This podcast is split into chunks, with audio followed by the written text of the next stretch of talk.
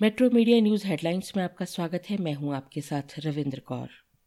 देश के इतिहास में अब तक के सबसे बड़े बैंक फ्रॉड केस में सीबीआई ने देश की जाने माने शिप कंपनी के खिलाफ मुकदमा दर्ज किया है। भारत की बड़ी निजी शिपिंग कंपनियों में से एक एबीजी शिपयार्ड लिमिटेड पर 28 बैंकों से कथित तौर पर 22,842 करोड़ रुपए की धोखाधड़ी का आरोप है। देश में बैंक धोखाधड़ी का ये अब तक का सबसे बड़ा केस है। केंद्रीय भ्रष्टाचार विरोधी जाँच एजेंसी ने धोखाधड़ी के इस केस में एबीजी शिपयार्ड लिमिटेड के अध्यक्ष और सह प्रबंधक निर्देशक ऋषि कमलेश अग्रवाल, कार्यकारी निर्देशक संथानम मुथास्वामी और तीन अन्य निदेशकों अश्विनी कुमार, सुशील कुमार अग्रवाल और रवि विमल निवेतिया को आरोपी बनाया है। ये मुकदमा सात फरवरी को आपराधिक साजिश, धोखाधड़ी और भ्रष्टाचार निवारण अधिनियम के तहत दर्ज किया गया था।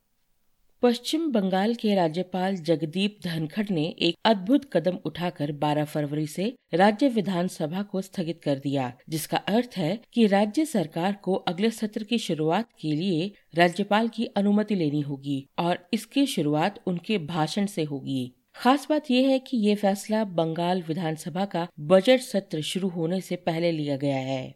राज्यपाल धनखड़ ने कहा है कि उन्होंने भारतीय संविधान के तहत 12 फरवरी 2022 से राज्य विधानसभा सत्र अनिश्चितकाल के लिए स्थगित कर दिया है, जबकि टीएमसी नेताओं ने राज्यपाल के इस कदम को संविधान विरोधी बताया है।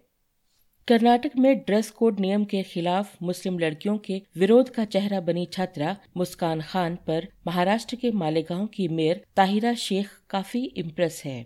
शेख ने कहा कि हिजाब विवाद में मुस्लिम लड़कियों की आवाज़ बन चुकी मुस्कान खान के नाम से मालेगांव में उर्दू घर का नाम रखा जाएगा। दरअसल जनवरी माह में शुरू हुआ हिजाब विवाद अब कर्नाटक सरकार के लिए मुसीबत बनता जा रहा है। प्रदेश के कई इलाकों में मुस्लिम छात्राएँ हिजाब पहनने को लेकर प्रदर्शन कर रही हैं। मतदान वाले पाँच राज्यों के साथ ही देश भर में कोविड के मामलों में आई कमी को देखते हुए भारतीय चुनाव आयोग ने शनिवार को उत्तर प्रदेश, पंजाब, उत्तराखंड, गोवा और मणिपुर में विधानसभा चुनाव के लिए प्रचार पर लगाए गए प्रतिबंधों में और ढील की घोषणा की।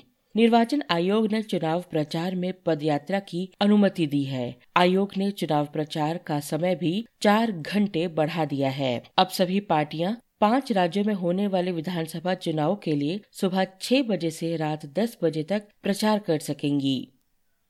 कांग्रेस के पूर्व अध्यक्ष राहुल गांधी ने बेरोजगारी के कारण पिछले कुछ वर्षों में हुई आत्महत्याओं पर केंद्र सरकार पर निशाना साधा।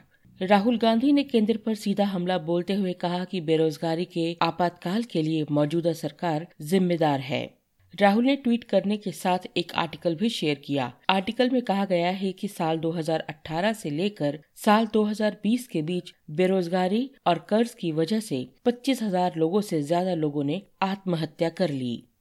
प्रधानमंत्री नरेंद्र मोदी के पंजाब दौरे से पहले फिर सियासत गर्म हो गई है। संयुक्त किसान मोर्चा ने प्रधानमंत्री के दौरे वाले दिन पंजाब में विरोध प्रदर्शन करने का ऐलान किया है। इसके बाद सुरक्षा एजेंसियाँ सतर्क हो गई हैं। भाजपा ने इस मुद्दे पर कांग्रेस को घेरा है। प्रधानमंत्री मोदी इससे पहले 5 जनवरी को पंजाब के फिरोजपुर में आए थे। वहाँ 20 मिनट तक उनका काफिला रोका गया था। प्रधानमंत्री रैली स्थल तक नहीं पहुँच सके थे और रैली को स्थगित करना पड़ा था। प्रधानमंत्री की सुरक्षा में सेंध को लेकर सुप्रीम कोर्ट द्वारा गठित कमेटी आज भी जाँच कर रही है। अब प्रधानमंत्री मोदी 14 फरवरी से दोबारा पंजाब दौरे पर आ रहे हैं। इन खबरों को विस्तार से पढ़ने के लिए आप लॉगिन कर सकते हैं www.metromedia.live.com पर। धन्यवाद।